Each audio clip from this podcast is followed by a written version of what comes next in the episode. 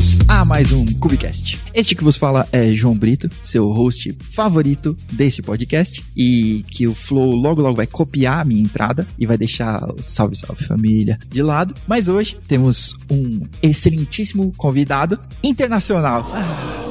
Cubecast navegando em águas internacionais, e gostaria de apresentá-los, nosso software engineer na HashiCorp, Luiz Aoki. Por favor, nos conte um pouco de você. Oi, João, prazer estar aqui com vocês. Meu nome é Luiz, sou engenheiro de software na HashiCorp.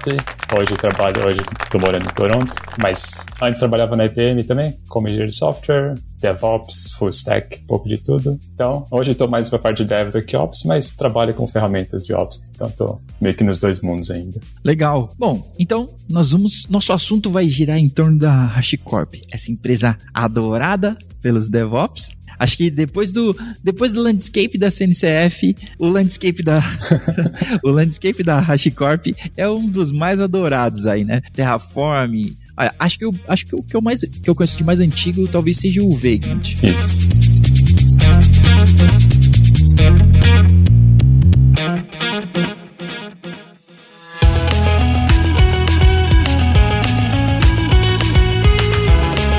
Talvez a gente pode começar por aí, tipo, ainda tem gente usando mesmo assim, ou tipo, tá numa, num declínio de uso depois, do, depois de containers. Ainda tem, o, o Vagrant tem esse, esse apelo ainda? Tem, tem um apelo forte ainda, é bastante utilizado, inclusive, assim, como você mencionou, foi o primeiro produto da HashiCorp, né? Então foi escrito em Ruby, ainda tem um, um código é, relativamente antigo, inclusive devido a essa popularidade que meio que se manteve, inclusive, através dos anos, nunca caiu, assim, a popularidade do Vagrant. Uhum. O pessoal está né, reescrevendo em Go, atualizando o código, criando mais plugins. Então, é assim, uma ferramenta que é bastante usada mais, assim, digamos, em dev, alguma coisa né, que vai fazer um teste rápido, mas que ela permite, né, usando V Ms, você consegue fazer algumas coisas que container não consegue. Então, por exemplo, a parte de, parte de rede, a parte... essas coisas mais baixo nível, que no container você não tem, né? Porque você está rodando no processo host ainda. Você só está um processo isolado, você não é uma máquina cem por cento emulada. Então, tem coisa que ainda não dá para fazer com container. E aí, uma V M, né? Um jeito fácil de criar V Ms e tal. Ajuda bastante. Boa, boa. E o, o que eu acho mais legal é que já naquele tempo, né? Sei lá que ano, mas... É, já naquele tempo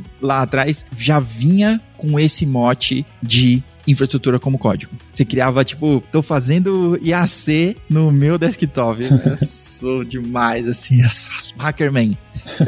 É, então tem duas coisas que, assim, é comum através dos nossos produtos, que faz parte, inclusive, do nosso tal, né, que são os nossos princípios técnicos que a gente segue, que é um que fala que é workflow, not technology. Então é focar no fluxo de trabalho, não na tecnologia sendo usada. Então você vê Vagrant Up, Terraform Apply, são comandos comuns que você consegue abstrair a tecnologia por trás, mas o, seu, o jeito que você interage é sempre igual. Então você tem o Vagrant com VirtualBox, VMware, não importa, é sempre Vagrant Up, vai, vai. Então o seu fluxo continua igual. Legal. Mas a tecnologia, porque na tecnologia sempre está mudando, então. E você não, não, você não limita, né? Não... Não interfere nisso. Tipo, ah, surgiu uma nova, né? Tipo, VMware, etcétera.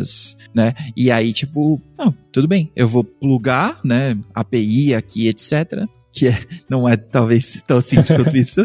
Mas, é, mas você não limita. Você continua permitindo que, tipo, a sua interface funcione e por debaixo dos panos. Beleza, segue o jogo, né? Exato. Que da hora, que da hora. E eu acho que eu, eu me lembro... Eu não uso Vagrant faz um tempo, assim, né? Desde esse momento de, tipo, containers e me envolvi nesse mundo, mas que a gente compartilhava o arquivo de configuração do Vagrant. Então, tipo, cara, sobe, né? Do mesmo jeito que a gente compartilha os Docker files hoje, né? Então, o paralelo é bem esse, né? Tipo, cara, sobe isso aqui, roda esse, vai subir uma máquina virtual desse jeito, né? Já com essas redes e etcétera pra você, assim... Exato. É, então, inclusive, a gente vê bastante uso em laboratórios, cursos, esse tipo de ambiente em que é um negócio temporário, mas que tem que ser fácil de reproduzir. Então, com Vagrant ali, você sobe... No, no mesmo arquivo, você pode colocar várias máquinas, por exemplo, você consegue configurar a topologia de rede e tal. Então, nessas situações, ajuda bastante. Que da hora, que da hora. E aí, ainda em infraestrutura, vou para a minha mais amada ferramenta hoje, que é o Terraform, que esse é usado em produção full, assim, sabe? Tipo, é o, é o carro-chefe da produção. E que mantém esse mote, né? Que Terraform Apply. Por debaixo tem algumas outras coisas que você tem que ajustar, né? Não dá pra, tipo, só... A tradução ainda é um lance, né? Sobre, tipo, ah, eu vou subir uma... uma... infraestrutura na A W S, não é exatamente, né, as mesmas linhas que eu vou usar para subir no G C P. Isso. Né? É. Mas a, a ideia ainda é a mesma, né? Às vezes você tem que traduzir algumas coisinhas ali, mas que são particulares do, do provedor. Exato. Né? Não, é, não é da ferramenta. Mas ainda é Terraform Apply, Dry Run, né? Não vai meter um Apply em produção, pelo amor de Deus. Auto-approve. Isso, isso. Isso, porque... Porque hoje é sexta, então é dia de mandar um... Auto-approve e fecha o computador, até segunda. Exatamente, falou, falou. Boa sorte pro plantão. E aí, tipo, eu tenho, eu tenho uma pergunta sobre o Terraform. Pra você que tá inserido, não o que fazer, mas o que não fazer com Terraform. Já que a gente sempre fala assim, tipo, ah, tal ferramenta não é uma bala de prata. Então, o que não fazer com Terraform, sabe? Tipo, uh, às vezes... Ah, não, fiz umas gambiarras aqui para me manter dentro do Terraform e ficar tudo numa ferramenta só. Será que vale a pena, assim? É, então. Assim, eu falando do Terraform, eu falo como usuário mesmo. Eu trabalho na HashiCorp, esqueci de mencionar, mas eu trabalho no time do Nomad. Então, eu não tenho é, nenhuma... Já vamos chegar no Nomad. Exato. Mas assim, do, do Terraform eu não tenho na, né, nada relacionado com código direto, uh, mas usei bastante tempo, usei inclusive antes de entrar na HashiCorp e na I B M, então sou um usuário já faz um tempo. Então, falando como usuário, assim, eu evito usar Terraform em situações onde o recurso remoto pode mudar fora do Terraform. Então, por exemplo, uh, digamos, um, um orquestrador, né? Que é no Kubecast, no Kubernetes, você pode usar o Terraform Kubernetes, inclusive está ficando cada vez melhor, mas sempre tem o perigo de alguém lá e mudar o pod na mão, mudar algum serviço na mão, e aí o Terraform pode ficar meio perdido, assim. Então, nessas situações, né? Mexer com um banco de dados, por exemplo, né? Criar, tipo, você pode criar umas tabelas e tal, mas não abusa tanto do Terraform nesse sentido, porque o estado vai mudar fora do estado do Terraform. Então, tem, um, tem uma chance maior disso acontecer, né? Então, nessas situações eu evito. Entendi, entendi, da hora. E, mas, e que aí, talvez, ali no... Então, voltando um pouco para ele com o Kubernetes ou com infraestrutura em geral, né? Talvez isso é evitável se você seguir o paradigma, né? Tipo, cara, faz, talvez, GitOps, né? Faz GitOps... Tipo, bonitinho, assim. Não faz metade, né? Tipo, ah, não, eu criei com Terraform, mas eu administro no GoHorse. É. Então não faz sentido, tá bom? Tem que se ajudar, né? Mas às vezes acontece, assim, de... Uh, eu nunca cheguei a testar, mas eu imagino que talvez se você usar o, sei lá, o Horizontal Pod Autoscaler no Kubernetes com o Terraform... talvez tenha algum problema ali, porque, né, o seu autoscaler vai estar mudando é, o seu deployment fora do Terraform. Eu não sei como que acontece, na verdade. Nunca cheguei a testar. Então, mas o, mas o pod autoscaler, né, ele, ele vai alterar a quantidade de, de pods, assim, mas ainda vai, ainda vai ser a mesma configuração, né? Então, acho, acho, que, acho que vai dar certo, mas... Tá certo. Um... Pode ser.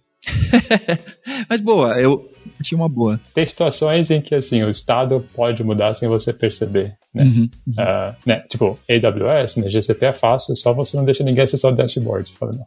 Faz por Terraform. Exato. Não, chega no I A M, passa faca e é isso. Pronto.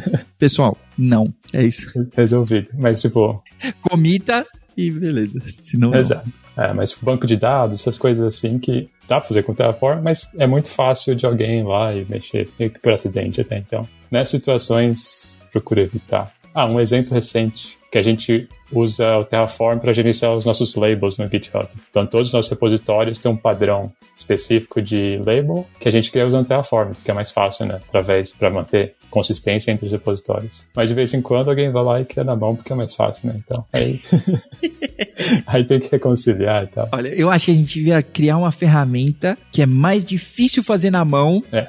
do que pela ferramenta. Aí a gente vai evitar esse problema. Exato. Sempre tem, né? Tipo, ah, não, eu fiz na mão porque era mais rápido.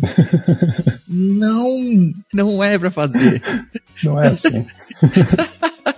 Que da hora, que da hora. E ainda, ainda dentro do Terraform, um cara que trabalha muito junto com ele, que talvez tenha nascido meio disso, da necessidade, né, é o Packer. Na verdade, pra mim, ele parece quase um plugin. É tipo, cara, eu, eu faço isso aqui, eu, eu crio a, as, as imagens, né, da... das máquinas mesmo, do que eu vou utilizar, e o Terraform vai usar. É, então, ele, ele parece só uma saidinha no caminho e volta para o Terraform, né?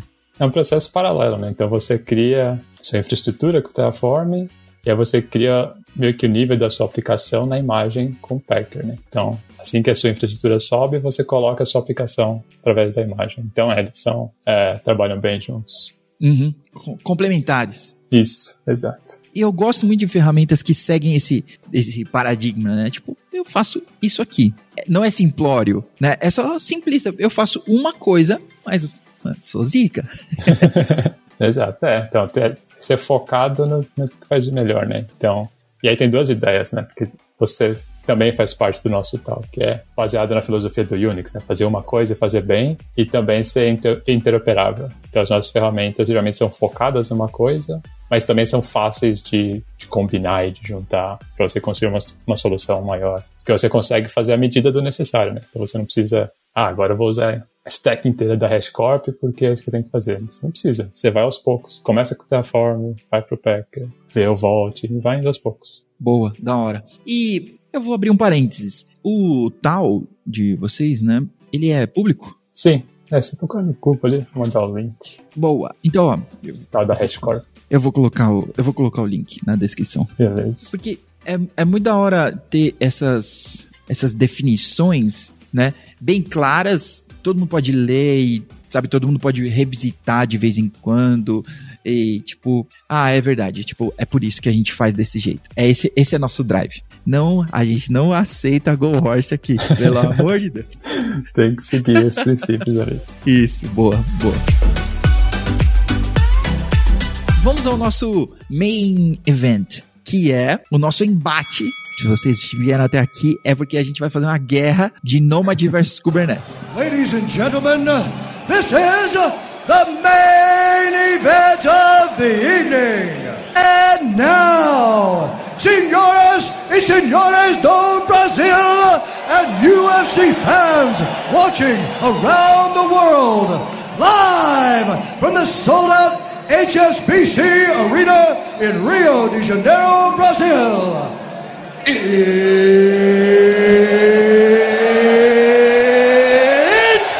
time!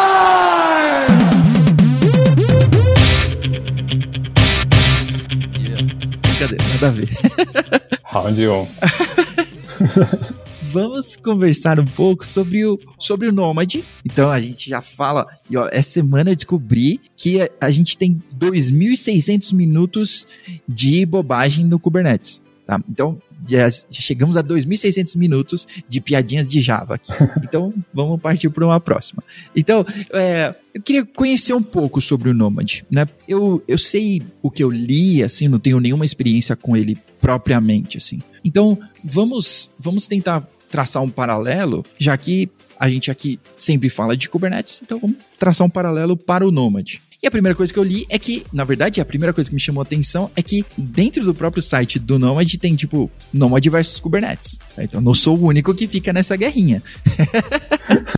Mas que, que ele se propõe a, a esse mesmo objetivo de orquestração, certo? É, então, assim... Talvez ajude a falar um pouco do histórico dos dois projetos, né? Como que eles surgiram. Assim, tanto o Nomad quanto o Kubernetes têm as suas raízes no sistema do Google que chamava Borg. Uhum. Que assim, era um sistema interno que o Google criou e escreveram um paper sobre isso e publicaram, certo? Então, assim, esse foi meio que os primeiros schedulers, né? Essa ideia de scheduling veio ali do Borg.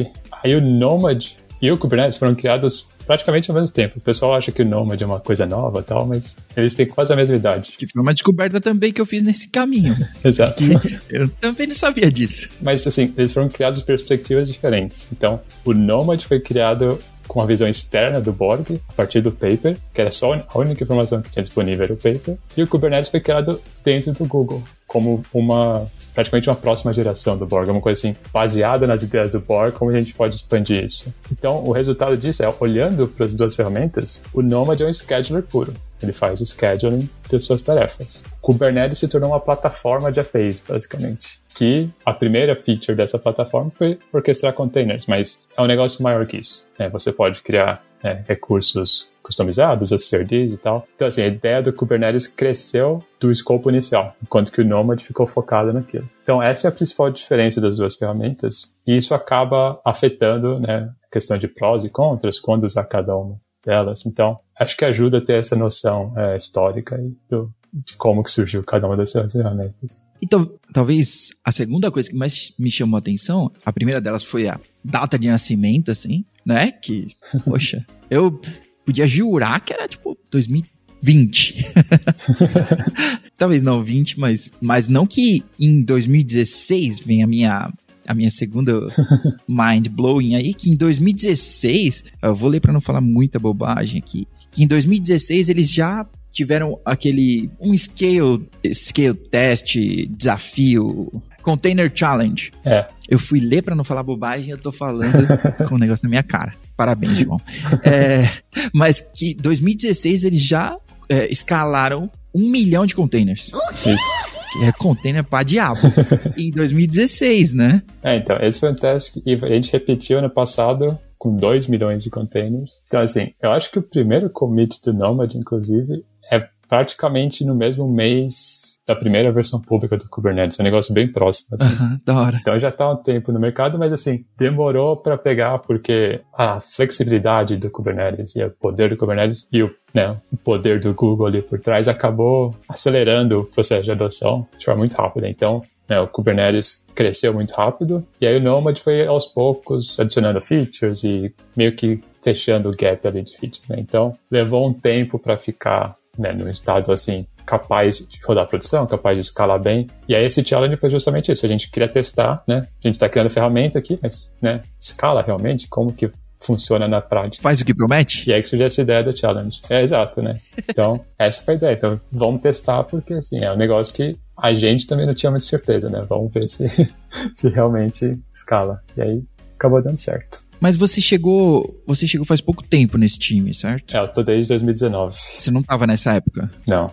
Porque eles rodaram o, o primeiro teste, foi no, no Google. E é engraçado que era, tipo, eu tô fazendo uma ferramenta concorrente, né, entre aspas, do Kubernetes e tudo, mas vou rodar aí na sua infraestrutura.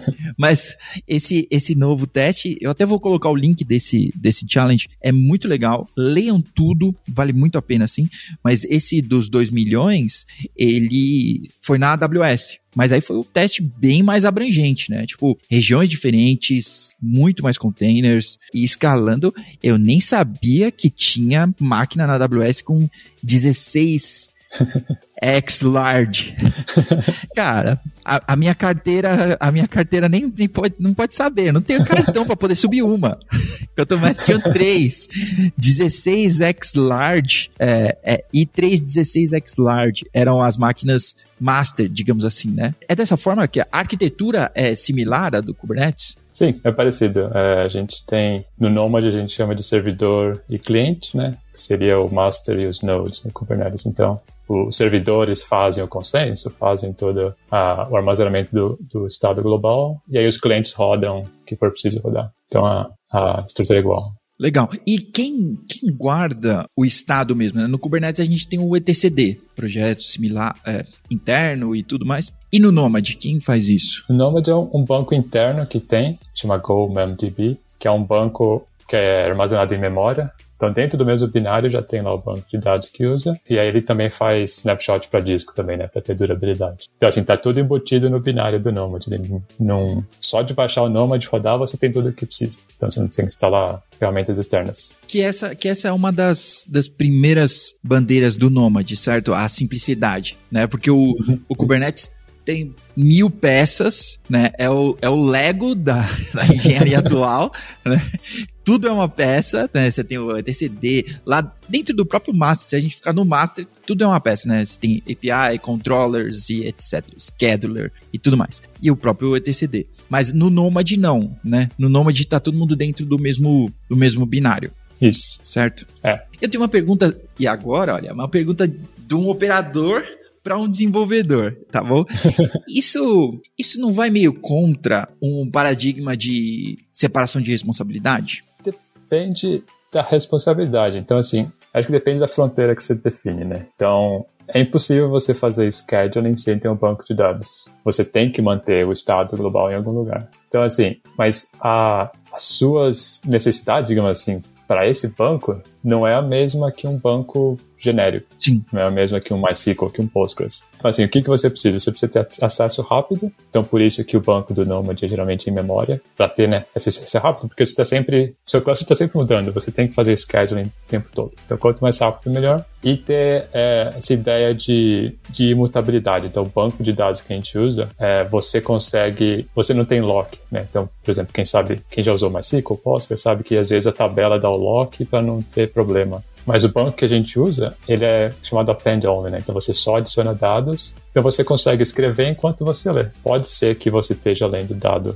não tão atualizado, mas para um orquestrador isso não tem problema, né? Porque você tem aquela ideia de consistência eventual. Então, eventualmente, esse estado vai estar... Então você consegue ler e escrever ao mesmo tempo, sem ter lock. Então, assim, esses são basicamente os, os critérios que a gente tem para um banco. E ele foi escrito para isso, né? Exato. Então foi assim, Nomad armazena dados, mas não é um banco de dados. Ele só precisa de uma forma de armazenar dados. Então, a fronteira que ele define, então, é a fronteira do scheduler que precisa armazenar dados. Entendi. Então, por exemplo, eu imagino que o E T C D tenha muitas features que o Kubernetes não use ou não precisa. Então, assim, acaba, acaba, se, acaba separando, né, os, os focos, mas aí cada ferramenta meio que cresce mais do que precisa. Que foi o lance que teve, teve todo um, um sangue, suor, lágrimas, assim, quando, tipo... Kubernetes vai largar o Docker, meu Deus, uhum. Todo mundo veio abaixo, assim, não pode ser, minha vida acabou, e tipo, olha, já não usava, e não vai te afetar, e, tipo, fica tranquilo, numa boa, assim, né, mas tem esse lance, né, porque, tipo, o Docker tinha mil coisas, e são mil coisas pra dar problema, isso. Não tô dizendo que dava, também não tô dizendo que não dava, dava muito, mas, mas são mais peças pra dar problema. Quanto menor a superfície aí, né? Exato. Mais, mais tranquilo, né? Menos risco. Então, talvez esse, esse também foi um dos motivadores, né? Do próprio Kubernetes, tipo, largar o Docker, cara, nós vamos seguir com... Eu preciso do runtime, é, é desse, desse pontinho específico. Exato. Então, tipo, não vou carregar mil coisas aqui, porque eu vou... É igual comprar caixa de bombom. Ninguém vai comer o Caribe. Se bem que eu gosto daquele bombom. Mas... Então, é isso, né? Tipo, cara, eu preciso desse específico, né? É, então. E aí você vai construir. Então, tem coisas... Então, é meio questionável, assim, mas é sempre bom você traçar essas linhas porque você consegue trabalhar nelas, né? Então, por exemplo, gerenciamento de segredos, por exemplo. O Nomad não faz nada, tem zero. Por quê? Se você precisa de segredos, põe o Vault e aí a gente consegue integrar com o Vault. Kubernetes tem a ideia de secrets embutida, mas por padrão... Não, não fala isso, não. Então, por padrão... Então, o Kubernetes faz muito bem feitinho, né? Com base sessenta e quatro. É, então, exato. Então, tem a ideia do secret, então eu falo assim, ah, o orquestrador precisa gerenciar secrets. Uhum. Mas aí acaba não, né, na hora de implementar, não necessariamente é o core ali da ferramenta, né? Então... Sim. E que é uma seara grande, né? Tipo, o, falando do Vault, né? Que é, hoje, eu nem sei, quem seria o concorrente do, do Vault? Assim, acho que depende, os cloud providers, né, G C P, Amazon, tem, geralmente tem algum produto é, de gerenciamento de segredos, mas não chega a fazer tudo que o Vault. Porque o Azure implementou o próprio Vault, né? Isso, é, acho que é baseado no Vault. Porque aí é uma, é uma seara, né, voltando lá no, no Vault. Cara, eu vou abrir um parênteses gigantesco aqui, né, porque, ah, vamos tratar de segurança. Pô, cara, é uma seara de... Só isso. Isso eu acho que foi uma sacada, que é uma, uma coisa muito boa, assim, né, da, da HashiCorp, que, como você falou lá no início, tipo, eu não preciso adotar a stack inteira. Você pode, tipo, você pode estar tá usando Kubernetes ou Nomad, você pode, ou nenhum deles, e tá usando Vault, e tá cuidando da, não tá colocando suas senhas no Notepad, tá bom? Se você tá fazendo isso, para agora, para de escutar esse podcast, é, você tem prioridades. é, coloca tudo lá no Vault. E o Vault que é, tipo... a referência, né? Ele faz isso, tipo, de verdade. Tipo, hoje não tem uma ferramenta que faça o controle e o gerenciamento das, das suas secrets aí tão bem quanto o, o Vault faz. Eu acho que a maior sacada é a ideia de segredos dinâmicos, né? Que você nem sabe a sua senha, porque ela fica mudando automaticamente. Uhum. E aí você não precisa se preocupar, né? Se vazou a senha, ela tem, sei lá, uma hora de duração. Então a sua janela de exposição, só uma hora. Uhum, uhum. Então essa sacada acho que foi bem interessante. Essa, essa é, assim, as dinâmicas, né, é, também está conectado a, tipo, elas serem carregadas em memória, né, então ninguém precisa saber. Porque, na verdade, ninguém precisa. Exato. Né? Tipo, ah, não, eu sou o administrador, eu quero saber a senha do banco. Pra quê? Quem precisa saber é a sua aplicação. E aí eu volto e mando pra ela. Exato. Então, eu sou o, o super C E O aqui que quer ter a senha do banco anotada num pendrive pra poder perder então. Isso. É só pra isso que serve. Se você saber a senha, é pra você poder perder, é esquecer. Exato. Então, e essa parte de, de segurança é justamente a parte mais difícil de fazer certo. Sempre que você tenta fazer sua própria segurança, dá alguma coisa errada, né? Então, é um negócio que você tem que deixar para quem manja. Então, se assim, um, né, um orquestrador quiser implementar toda a criptografia dentro, vai, vai errar, porque esse não é o foco da ferramenta, né? Então... Sim, é verdade, é verdade. E que, e que volta lá na separação das responsabilidades, né? É, é engraçado que isso, que esse lance de separação de responsabilidades entra em mil áreas, né? Tipo, a gente está falando de arquitetura, mais ou menos, aqui, né? Mas, então, tanto para desenvolvimento como para operações, cara, faz, faz só uma coisinha e é isso. Porque a, a chance de você tentar abraçar o mundo e, cara, errar num monte de coisa vai ser pior ou maior, na verdade, né? Então, tipo, ah, eu quero orquestrar, fazer segurança, eu quero ter scale e tudo mais, assim, tipo, provavelmente não vai funcionar. É, não vai dar, né? Porque muita coisa pra você controlar, pra testar, pra garantir que tá funcionando aí. Tá bom. E a, eu, tenho, eu tenho uma... É claro que eu não podia deixar passar, né? Porque na, no site do Nomad fala que, você, que ele vai orquestrar não só containers, né? Que é uma, que é uma feature. Então, talvez antes da piadinha, você não acha que corre o risco de ir pro mesmo caminho do... Ah, que virou D two I Q agora? O Mesos... Mesos, que na verdade o Mesos já fazia, né, orquestração de coisas, e aí ele adicionou um plugin para fazer de containers, né, e depois mudou a arquitetura, fez um novo ali e tudo mais. Então, de novo, né, tipo, ele orquestrar várias coisas não é um trade-off, assim, tipo, um risco de tentar abraçar mais coisas, assim? É, acho que é uma coisa. Uma preocupação válida. Assim, eu nunca usei o Mesos, então não sei exatamente como funcionava, mas no Nomad isso foi algo que foi pensado desde o início. Então, assim, voltando, né, pro tal, para os princípios, essa ideia de, de workflow, not technologies, é bem envolvida nessa parte. Então, a gente queria criar um scheduler independente da tecnologia que você usa. Então, daí que surgiu essa ideia dos plugins. E isso acaba gerando alguns problemas, às vezes. Por exemplo, a gente não, não tem uma garantia de ambiente, por exemplo. Quando você está rodando Kubernetes, você sabe que tem um container runtime lá. Então, você pode rodar tudo como container, né? Então, seus operators são container, suas aplicações são container.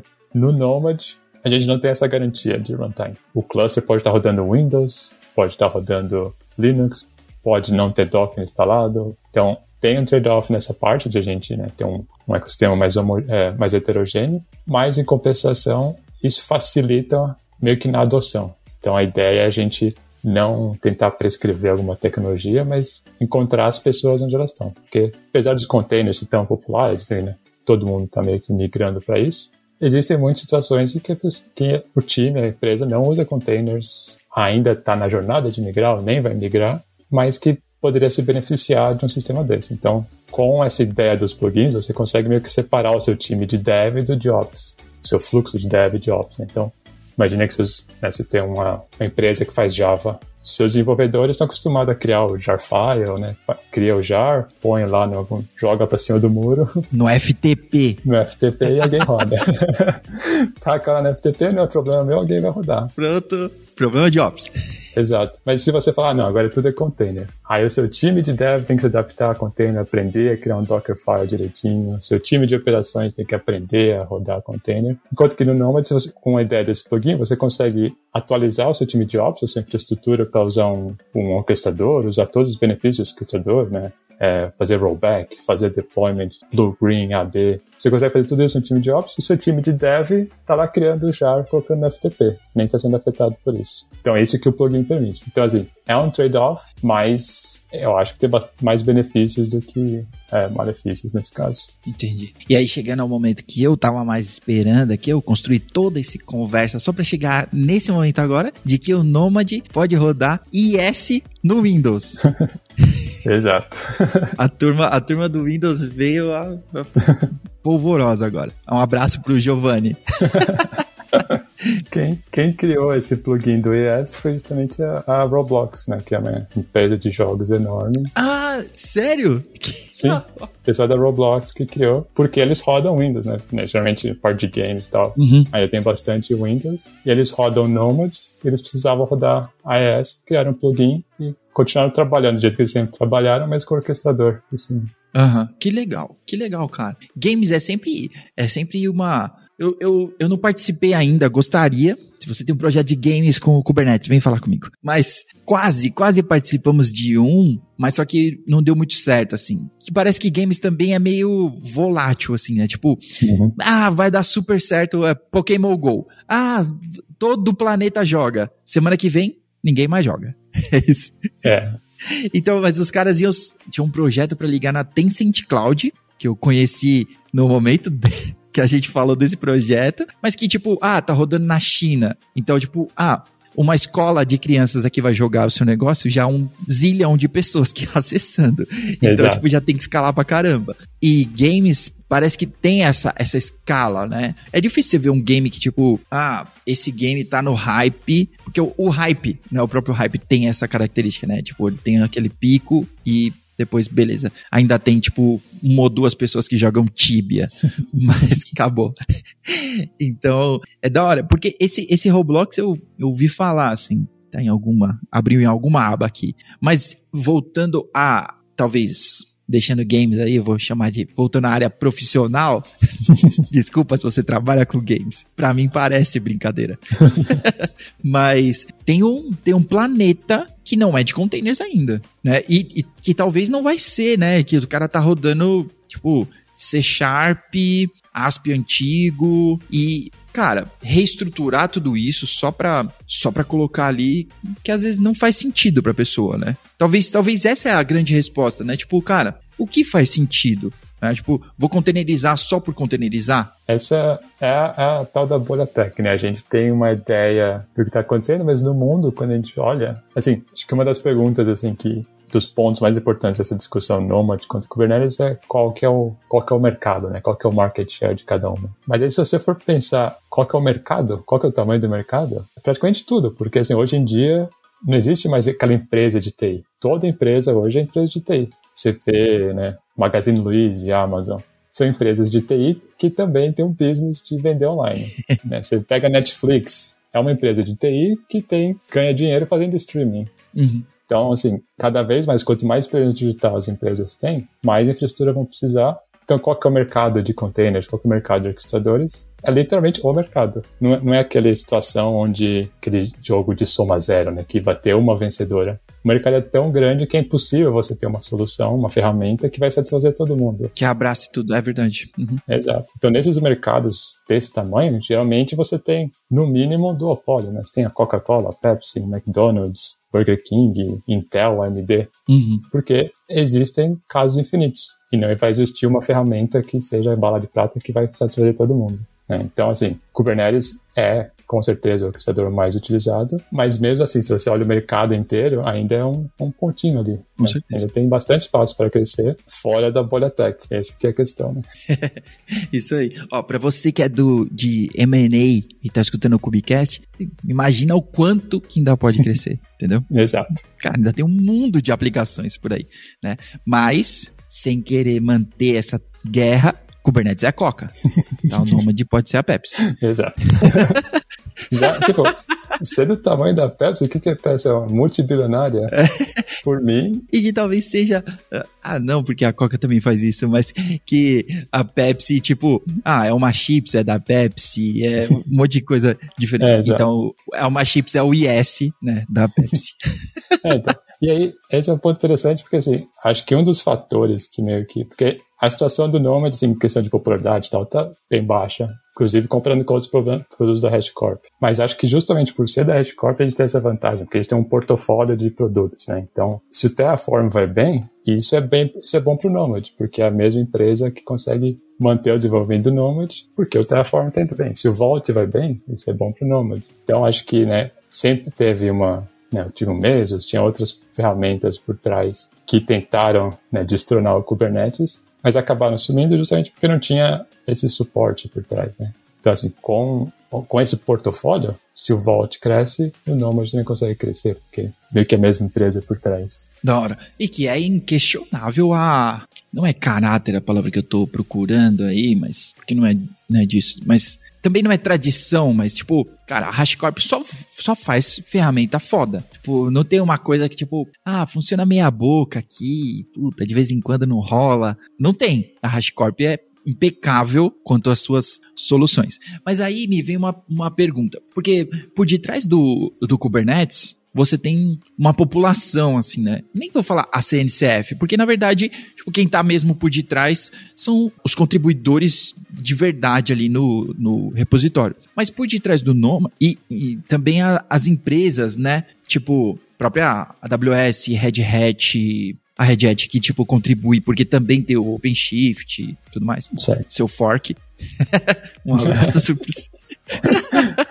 Já ramei mais uns haters. Mas tem essas empresas todas. Mas por detrás do, do Nomad, além da HashiCorp, vocês têm, tipo, mais ou menos dessa mesma forma ou não? Ou, tipo, a HashiCorp mesmo é, tipo, a gente que põe código lá, só? Então, é uma questão bem interessante, porque, assim, não, a gente não tem o ecossistema do Kubernetes, né? O tamanho do ecossistema que o Kubernetes conseguiu criar é, se você olha historicamente, é impressionante, assim, né? Cresceu, né? Foi do, do lançamento até mil ferramentas integrando em alguns anos, né? Então, e isso é justamente voltando, né, no começo, né? Com essa ideia de criar uma plataforma. Então, pelo fato do Kubernetes ser uma plataforma, é muito mais fácil você expandir e é muito mais flexível para você criar outras soluções baseadas na mesma plataforma. Então, Kubernetes, não sei se foi assim, mas acabou sendo que essa ideia acabou gerando um ecossistema bem forte. Na questão do Nomad, a gente não tem tanto, justamente por ser, né, focado ali no, no orquestrador. Então, a gente tem nossa A P I, tal, que dá para entregar, mas não é tão flexível a ponto de você... Né, hoje em dia, no Kubernetes, você faz o que quiser. Você cria um C R D lá, tum, pronto. É, exato. Não, C R D... Tipo, tava tudo indo tranquilo aqui. Cada um tem o seu nominho, beleza. Agora você tem o asterisco. É isso, pronto. Cria o que você quiser. quiser. É, então. E aí é que você cria um ecossistema, né? Porque você tem esse playground ali, você tem aquele sandbox que as pessoas criam o que quiser. Algumas ideias são boas, algumas ideias nem tanto, mas são ideias, né? Questionáveis. É. Mas é uma ideia. No Nomad a gente não tem tanto isso, justamente porque o foco não é ser essa ferramenta que faça tudo e tal. Então a gente tem alguns projetos É, da comunidade, então, nessa parte dos plugins, que eu falei que a Roblox criou um, mas outras empresas também já criaram baseados na necessidade deles. É, a gente tem projetos meio que pessoais, a certo ponto, mas pessoas que usam Nomad, que criaram ferramentas é, para ajudar, mas não tem nada assim de é uma C N C F, um, uma paleta de projetos que integram o Nomad ainda. Vamos tentar mudar isso, mas... Uhum. Mas, o, mas o core ali, né, o Nomad mesmo, ele é desenvolvido só pela HashiCorp. Isso, é. Uhum. Assim, é, é open source, né? Então, qualquer pessoa pode, né, fazer um P R lá, passar código, mas ainda não existe uma... Ainda é a HashiCorp que vem. É, ainda não existe uma C N C F, não existe um, uhum. um grupo de pessoas que define. Ainda está sendo... As, a, tipo, o roadmap, as coisas, essas decisões ainda são é, na HashiCorp. Que legal, que legal. Que, que eu também acho uma boa, assim, né? Tipo, pelo menos você tem um, você tem um drive decidido, assim, né? Tipo, cara, é por aqui que a gente tá indo e tudo. Se você quiser desviar muito, talvez você vai ter que forcar e fazer o OpenShift. Brincadeira, nada a ver. Escapou.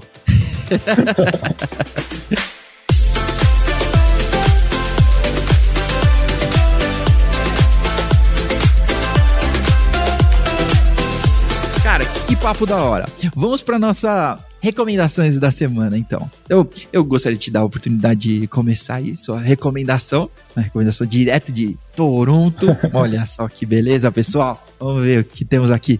A recomendação, eu sei uma série que eu não sei se ficou popular no Brasil, mas que é sobre futebol, então o pessoal da boutique, o Ted Lasso, acho que tá na Apple, se não me engano. É uma série que é um... Um técnico de futebol americano foi contratado por um time de futebol inglês. Então ele vai na Premier League treinar o time de futebol, mas ele treinar o futebol americano, então ele tem que se adaptar e tal. Então assim, apesar de ser de esporte... Bate nesse cara! Derruba aquele! É, então, tem várias, não deixa passar! Várias situações dessas, mas que também tem uma história bem interessante e bem, bem feel good, assim, no final das contas, que... Da hora, que da hora. Nesse momento a gente, a gente tá precisando, né? Poxa, eu devia ter dado a minha recomendação primeiro, então, porque o meu é meio sombrio aqui. Tem um, tem um filme que se chama Prisoners, Prisioneiros, mas eu sei lá como ficou o nome em, em português, porque eu já vi, tipo, Raptadas, mas também já vi outros nomes, assim. Tipo, Brasil, não existem regras, é isso. Então, então, tipo, Prisoners com o Hugh Jackman, tá? É assim. Procura, procura o Hugh Jackman, nosso eterno Wolverine. É, o filme é muito bom, ele é, tipo... É meio um suspense policial, assim, de um pai que a filha foi raptada. Não vou, não vou além do que tá no, na descrição aqui, tá? Mas é um filme muito bom, assim, cara. Aquele suspense angustiante, sabe? Que você não... Cara, não vai dar pra parar. Eu vou no banheiro depois. Preciso saber o final disso. É um ótimo filme, é um ótimo filme, tá? Se você assistir até o final, depois me fala o que você achou. Eu quero saber o que, vo- o que vocês acharam do final. Do, é isso. Esse é o meu ponto. Assiste até o final e me diz se você achou do final. Bom, agora tem que assistir, então. Ih, isso, isso. Tá bom? Cara... Muito obrigado, muito obrigado por esse papo. Pessoal, eu vou deixar também o Twitter do Luiz. Vamos todo mundo, tipo, fludar assim. É, segue o Luiz, eu vim aqui por causa do Cubicast. Nada a ver. Vou imitar o Jefferson. Eu vim aqui por causa do Cubicast. Eu vim aqui por causa do Linux Tips. Manda lá. Manda lá dúvidas, questões. Isso, isso. Boa, boa. E se você subiu um Nomad, né, pra testar, que inclusive, você, você falou sobre isso, né, num, numa live com o Jefferson, tipo, su, subindo um Nomad aqui, rapidão e tudo, que é o, o substituto, né? O Jefferson adora. O substituto do Kubernetes. Causar a intriga. Exato, exato. Mas, pô, que da hora. Cara, muito obrigado. Muito obrigado pelo seu tempo aí. E vamos, vamos ver se a gente faz uma próxima já. Já tô ansioso. Vamos lá. Mas muito obrigado. Queria te agradecer mesmo pelo tempo. Eu que agradeço o convite. E yeah, se tiver outra, é só chamar. Com certeza. Pessoal, muito obrigado por você que escutou até aqui. Até a próxima.